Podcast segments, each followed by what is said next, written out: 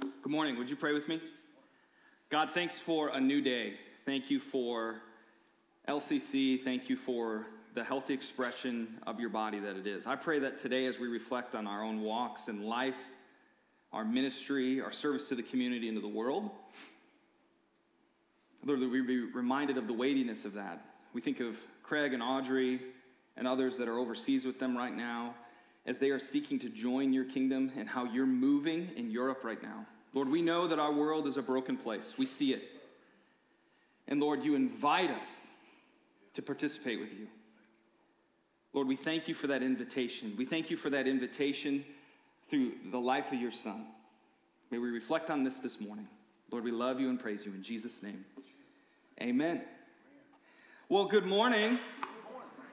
It is so good to be with you this morning. My name is Brandon Faust, and um, we have had the privilege, our team at Wayfinders, uh, Giles and Allison Emery, some of you know them, uh, are on our team, and they've walked with some of your elders through some stuff in the last year and some different resources and things around discipleship. And uh, we're very excited about that. I was. Uh, I'm an ordained pastor. I served in local church ministry as a pastor for over 15 years. And then the last four or five years, we launched this nonprofit called Wayfinders, we're really, we, we serve and equip everyday leaders and disciples, okay? Um, so if you want to learn more about that, that's great. We can chat afterwards, but that's, what, that's not what this morning is about. Craig has become a friend, and he said, Hey, I'm going to be gone. And uh, he texted me this morning that he is preaching, I believe, at a Russian church through a translator this morning, right? And, um, but, uh, Part of the work of our, our ministry is we get to serve individuals. We partner with churches, schools, and other nonprofits. We help people launch new ministries, new nonprofits, all those kinds of things. But most importantly, and then it'll be enough about me, I love Jesus and I love my family. Here's a picture of my sweet family.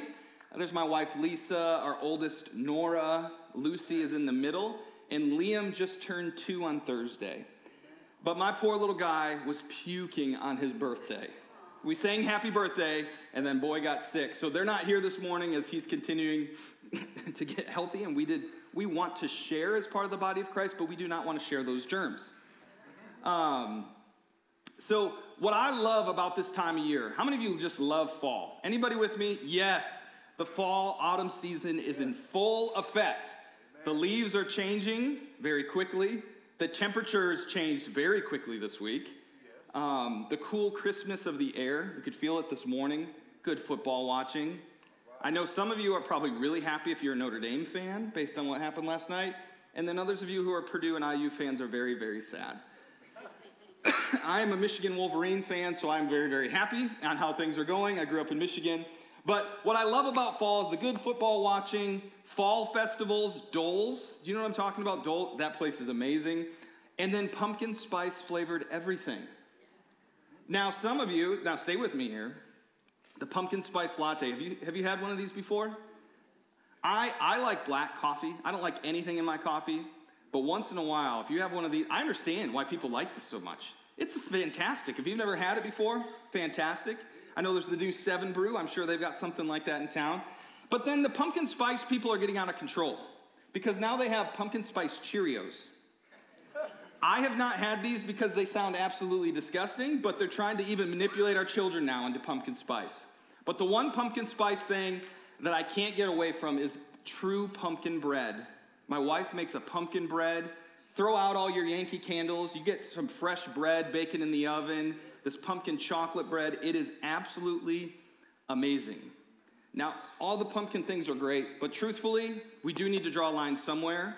Pumpkin candles, breads, coffees. This is where the line needs to be drawn pumpkin spice spam. Some of you are going to go looking for it. I know it. There's always one or two of you, but we got to draw a line somewhere. But in all seriousness, there's nothing quite like the beauty of fall. The aspen tree in the fall. Have you ever seen one of these? Throw that slide up there. Gorgeous. And it's not just the physical appearance of these trees that are interesting to me, although they are beautiful. It's more what's happening underground. Here's something about the aspen tree that I think is unique. It's a unique in the sense that a singular aspen tree is not an organism by itself, but actually, aspen groves or clusters are singular organisms, which means there's a deep embedded root system that shoots up through all the aspens together.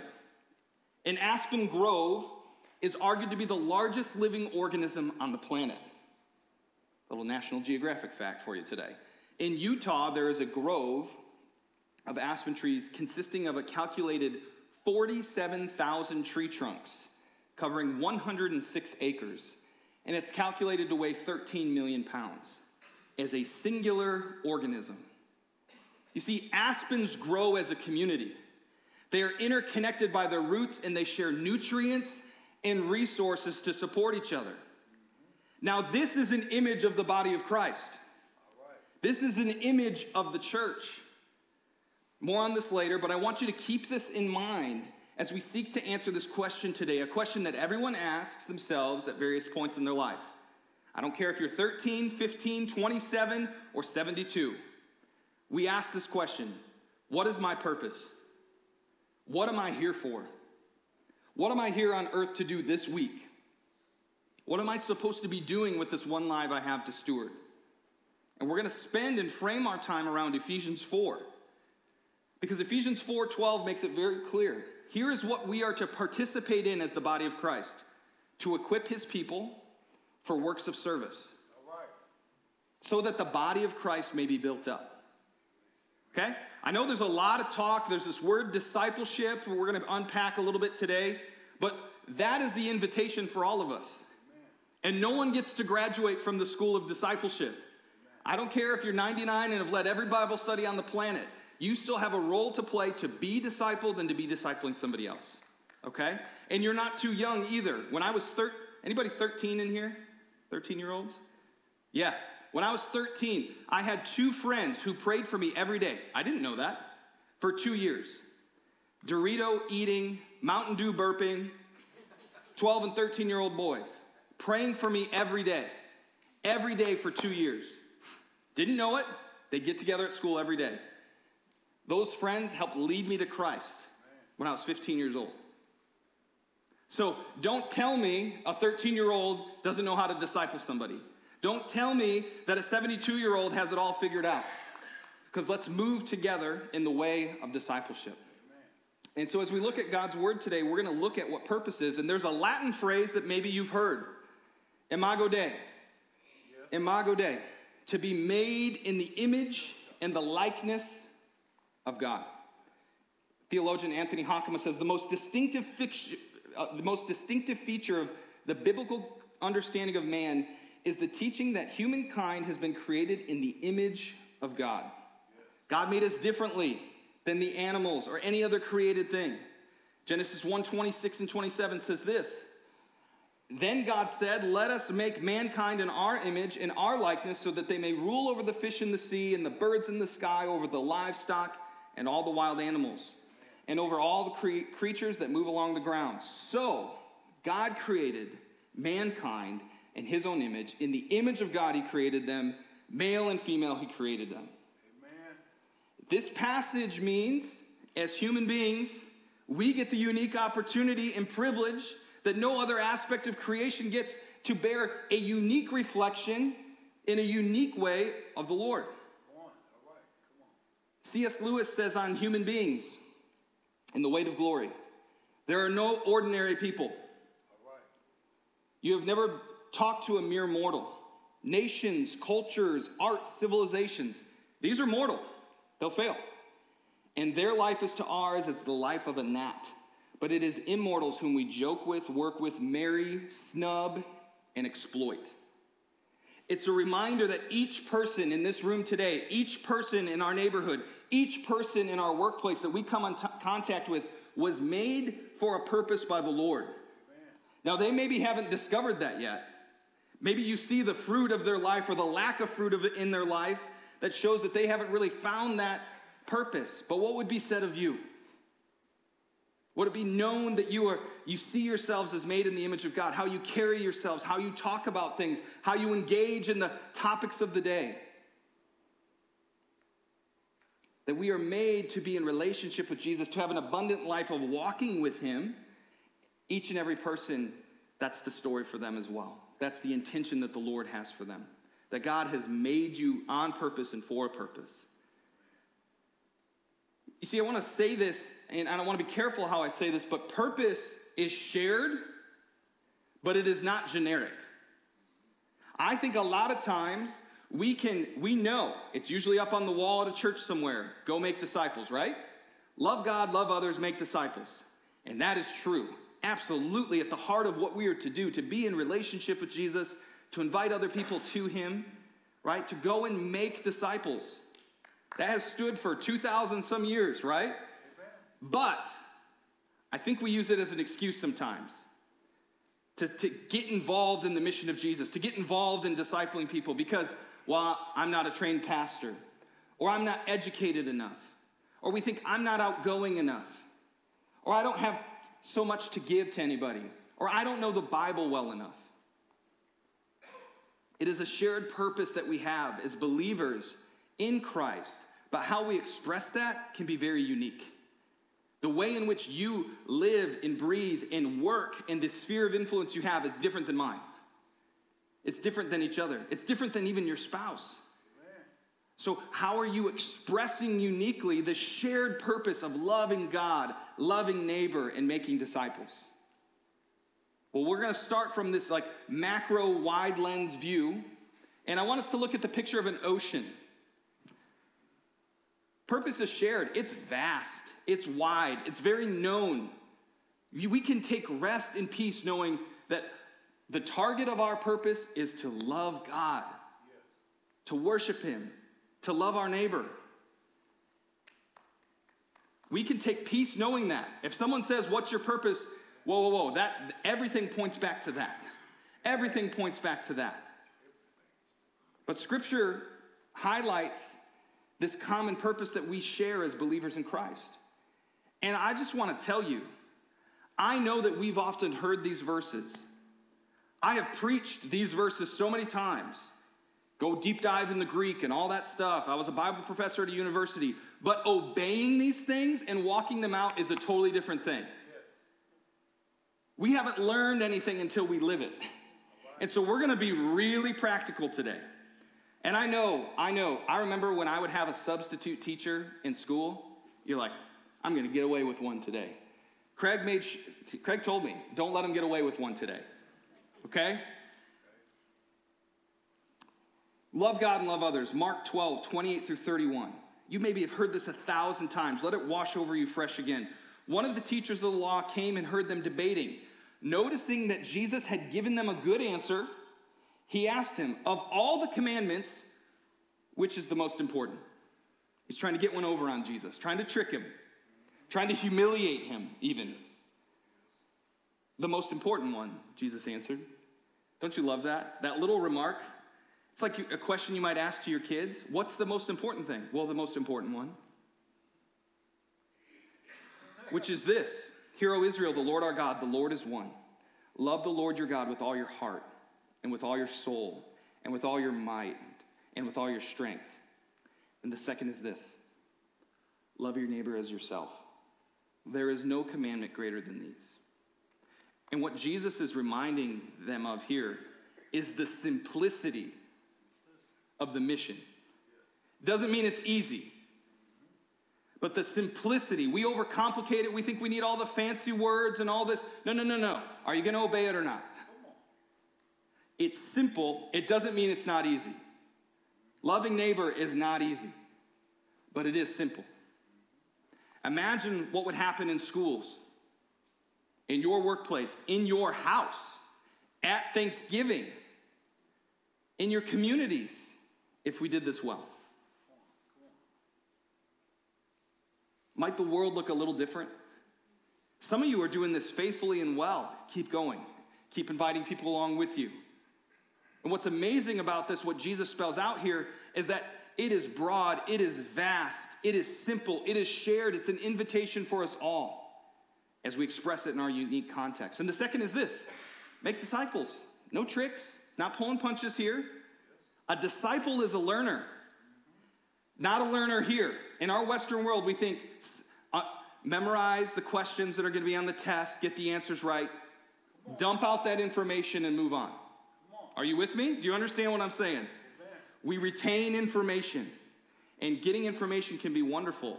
How, how are you living it out? How are you taking steps into that? For Christians, we want to try to catch or embody what Jesus taught. And this is a core teaching of the church and of Jesus. But often we have no clue what to do with this in everyday life. To set the scene, you know, Jesus is, has now lived the sinless life, walked on the earth for about 33 years. He's died on the cross. He was humiliated on the cross, rose again victorious, and now he's here on the earth once again. And he's appearing to his disciples and other people, and he's teaching. And now he gathers his closest friends, his disciples, and he has some parting words for them as he's about to ascend back into heaven. These are very familiar. Matthew 28, 18 through 20. Then Jesus came to them and said, All authority in heaven and on earth has been given to me. Therefore, go and make disciples of all nations, baptizing them in the name of the Father and the Son and the Holy Spirit. A lot of times when we mention this verse, we stop there. But he says, and teaching them, mm-hmm. teaching them with your life to obey everything I've commanded you. And surely I'm with you always to the very end of the age. Jesus is bringing the heat in on this one, not some casual statement. All authority is mine. I've conquered sin and death forever. These are my parting words. You, have you ever had parting words for somebody? Or from, or from somebody? Maybe a coach? Maybe a loved one who is about to pass away? You hold on to those last words, don't you? You lean in when those words, and Jesus saying, lean in now to his disciples, and he allows us to, to have an ear in the room through the, the beauty of Scripture, an invitation to say, okay, everybody at LCC, on October, Fall break is around. We're ready to check. What does it mean for you to make disciples right now? This is a pivotal moment. And this means to show people by investing in their lives, by discipling them, the way in the goodness of Jesus. This is not just Craig's job or the staff at LCC or the super spiritual volunteers who get up early to make it all happen. This is the special lifelong mission that God invites us all into. You see, disciple making by God's grace preserves and produces the next generation of the church, and it has for 2,000 some years. And we get to participate in that. We get an invitation at the table, despite our brokenness, to that. It's easy, or it's not easy, but it's simple. So if you know one thing about God, you teach that to somebody else. Rod did that during communion today. Someone shared something with him, and now he gave it to us today. All right? How many times, if you know one thing about God, I studied a church planting movement in India. Do you know what they said? BYOT. What does that mean? Did I miss a cultural cue? Bring your own testimony. Yes. Not, not just when you came to know Christ and had that transformation for some of you 20, 30, 40 years ago or two years ago, What's your testimony this week? If we showed up in our, our, small, our life groups, or showed up in an education hour, or showed up for coffee with a friend, BYO, what would your testimony be this week? Would you have one? Would you have something to share of God's goodness? Would you have a story to share of how He's moving, how you're watching Him move in your life? BYOT. I think if you're anything like me, when I was sitting in, India, and these regional church planting leaders are sitting together for their weekly meeting, and they're like, share your testimony. Well, I wanted to go to something 20 years ago. Do you know why? It's a lot more comfortable for me to share that. Because if you want me to bring a testimony this week, that means I need to be living something out. I need to have substance in my life this week.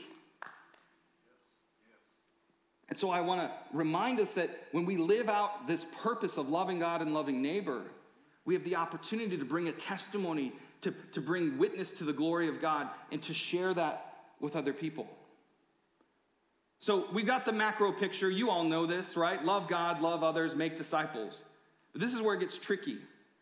Purpose is shared, but it's uniquely expressed. How we uniquely express our purpose is, is unique to each of us. It's kind of like a stream, if you will. You know, if it, it ultimately wants to flow from that, that, that purpose, that ocean of purpose that the Lord gives us to love God, love others, make disciples, but these streams, these unique expressions and seasons of our lives to live out our calling, to live out our purpose. And there's two people I want us to look at in Scripture Nehemiah and Paul. They have two different types of calling. And I think this sometimes helps us maybe get some handles and grasp ways that, well, I used to know my purpose and calling, but maybe I'm recently retired.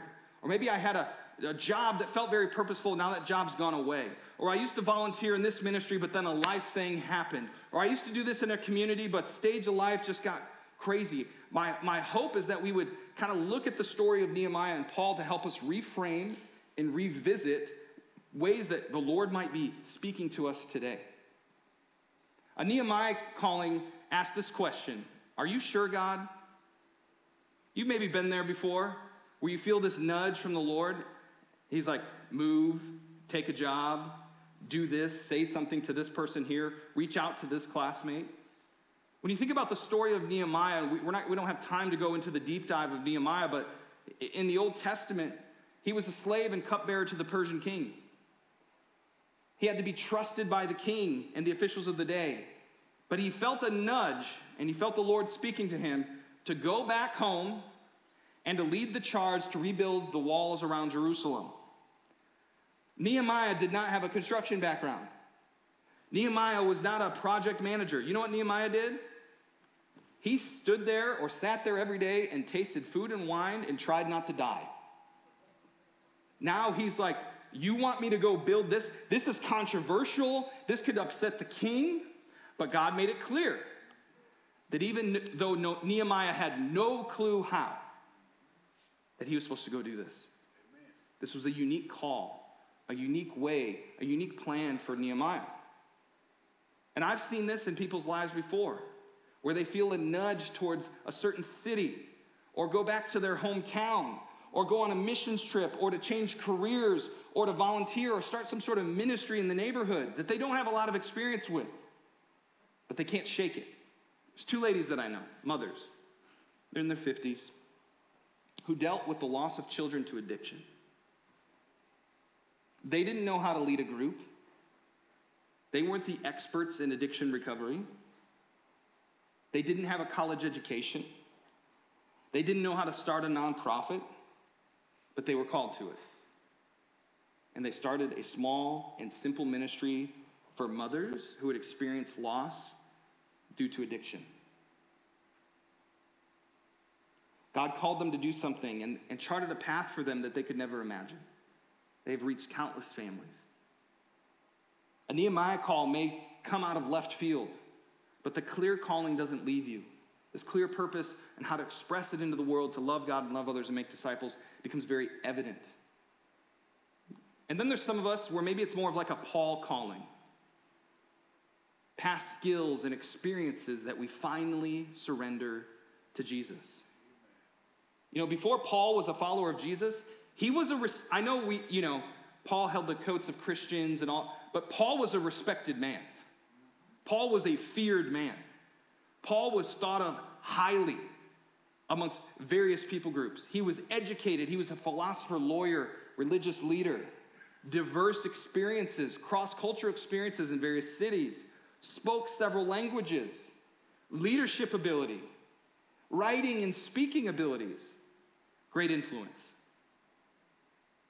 And he has a radical encounter with Jesus. And now, instead of walking away from all of his unique skills and experiences, God calls him to surrender them to his feet, unto the lordship of Jesus. So sometimes your calling doesn't mean drop all the things that you had in your hands before, but drop them before the throne room of God. Drop them at his feet and say, Lord, these are yours to use and surrender. And guess what? God used Paul and his gift of world class communication to write half of the New Testament, his diverse background to reach Jews and Gentile, his influence and leadership to reach people no one else could for Christ. Amen. I have a friend named Phil. Uh, Phil's uh, sister was born with Down syndrome and a congenital heart defect, multiple procedures, and as they grew older, Phil became a financial planner in his career. And started to help their family plan for all kinds of scenarios using what he has in hand to serve his family. He realized that this was a great need, not just for his family, but for families with similar backgrounds, similar stories. And so he starts helping other families in similar circumstances. And then pretty soon, he and his wife have started an organization that now does this. And they help churches develop ministries to better serve families with, with young and adult children with special needs. He took his skills of financial planning, what he already had in hand, surrendered it to the Lordship of Jesus, and now his unique family story uh, has been impacted and those with a similar story. You might not need to find a new gift or a new thing to do. Some of us, you're already tired thinking about the calendar. You're already tired about thinking all the things you have to do to get a new skill or to do this or do that. But to finally surrender what God has maybe already put into your hands skills of accounting, teaching, hospitality, your ability to organize, event planning, nurturing, repairing cars, house projects, not only for the gain of yourself or of a business or a nonprofit or a church, but to serve others. Maybe inside the walls of the church, outside the walls of the church. Would you consider this, this question here? What has God already put into your hands? Or previous experiences that need to be surrendered to His Lordship and direction? What's that area of your life that you've just said, you know what? This, this part is mine. God, you don't get to impact this. You don't get to disturb this part of my life or this part of my career or how I spend my time or how I vacation or how we spend Christmas. This one really convicted me. Someone in our network that we helped them with uh, launch a ministry, they serve refugee families. And they have kids themselves, young kids, school age kids, right? They tutor and mentor these kids every Wednesday from refugee families and then invited them to their house on Christmas Day. I don't know about you. I don't want to see anybody but my family on Christmas Day. I don't want anybody to interrupt my traditions. I don't want any inconveniences. As I celebrate the birth of our Lord, it's, it's about me. Super spiritual, you're like, wow, this guy's talking to us. That's great. But you know what I'm talking about. And these people were just like, oh, yeah, we spent the whole day with this, um, this Muslim family and uh, sat around the table. They participated in what we share and celebrate on Christmas Day. And what you celebrate on Christmas Day, would it, would it speak of the gospel at all? Now, there's nothing wrong with a good family dinner, but if, if a Muslim family came into your house, would they know what it's about? And our friends sacrifice this day. They do this stuff regularly. It's inspiring to me. The gospel saturation and focus, it's not divided in their life. Their kids participate in it. On the day that's supposed to be ours as a family, they share it with others. Go figure, on Christmas Day, when it's the day of good news. So, Paul, whom we just talked about, he wrote this letter to the church at Ephesians. Excuse me, called the book of Ephesians um, the, the church at Ephesus, and he says, So Christ gave himself, the apostles, the prophets, the evangelists, the pastors, and teachers. And Ephesians 4:12 says this: to equip the people for works of service, so that the body of Christ may be built up until we reach unity in the faith and in the knowledge of the Son of God and become mature, attaining to the whole measure of the fullness of Christ. Jesus embodied all five aspects of ministry and he commissioned, and Paul's reminding the church that Jesus gave this ministry to us Amen. to participate in. People who are following Jesus, it says apostles, prophets, evangelists, pastors, and teachers. Now, I realize some of that language seems kind of spooky and weird and, and untraditional in our context. But as we boil it down, all that it's really saying is that all of these are necessary for the church. Amen. All of these comprise the church. And this first one, apostles, it's this word uh, uh, pioneering, pioneering, a pioneering function. In Greek, the term literally means sent one. Now, I want to be very clear. There's a theological conversation around the office of apostle. We're not talking about that here. Those were people who were chosen by Jesus to be the first disciples, to take the gospel into new areas. but, but the pioneering function of the church means somewhere, somehow, in the you know 40 year celebration this year for LCC, right? Somewhere, somehow, someone decided to start Lebanon Christian Church in the 80s, right? Someone had that pioneering church planting multiplication mindset. And so, for some of us, that pioneering gift is not just for your business, right? That pioneering gift for you to, to start things might be to do something good for the kingdom, like our friend Phil. Maybe it's doing something in your neighborhood. Maybe it's starting a baseball team in an area of town that needs it for the sake of the gospel. And Jesus was the greatest sent one, sent here to the earth yes. to, to call people back to himself. These pioneering people, they ensure that faith is transmitted from one context. The generational gaps in our world are, are very small now, the years. They used to be decades. Now it's like a year and a half is a gap between generations with the rapid pace of technology. So we need to ensure that we are playing our part to disciple the next generation, right? To transmit the gospel from one generation to the next. Then there's prophets or exhorters, okay? Now, in the Old Testament, prophets were kind of foretelling these things of what God was going to do through Jesus, through the Messiah. Now, what we're talking about in this context here is more of an exhorter. An exhorter, someone who strongly encourages. People who hold to God's word so tightly. They are particularly attuned to God and His truth for today. They bring correction and challenge to the dominant assumptions in culture. They question the status quo, often are creatives or musicians or really involved in community initiatives. These voices help us to make sure that we don't run ahead of God's will, plans, or timing. And then we have the evangelists or the connectors. These people recruit. They are infectious, right? They're often extroverted. They're includers. They bring people along with them. They are consumed with bringing the outsider in. You know, Jesus embodied this in the parable where the shepherd leaves the other 99 sheep for the one. Then there's the shepherds or the nurturers who seek to nurture and protect. John 10 tells us that Jesus is the good shepherd. He cared for, loved, and spent time with his disciples. They are caregivers of the community. They focus on the protection and the spiritual maturity of God's flock. These are often your life group leaders, right? People who want to stay with people. And then lastly, the teachers and guardians, where they understand and explain. Jesus was a masterful teacher whether the 5,000, the 120, the 12 in a room, or three. Communicators of God's truth and wisdom, they help others remain biblically grounded to better discern God's will. And that doesn't mean it has to be up on a platform. It can be in a living room, in a coffee shop, in a classroom. These people act like a guard or a gate for truth.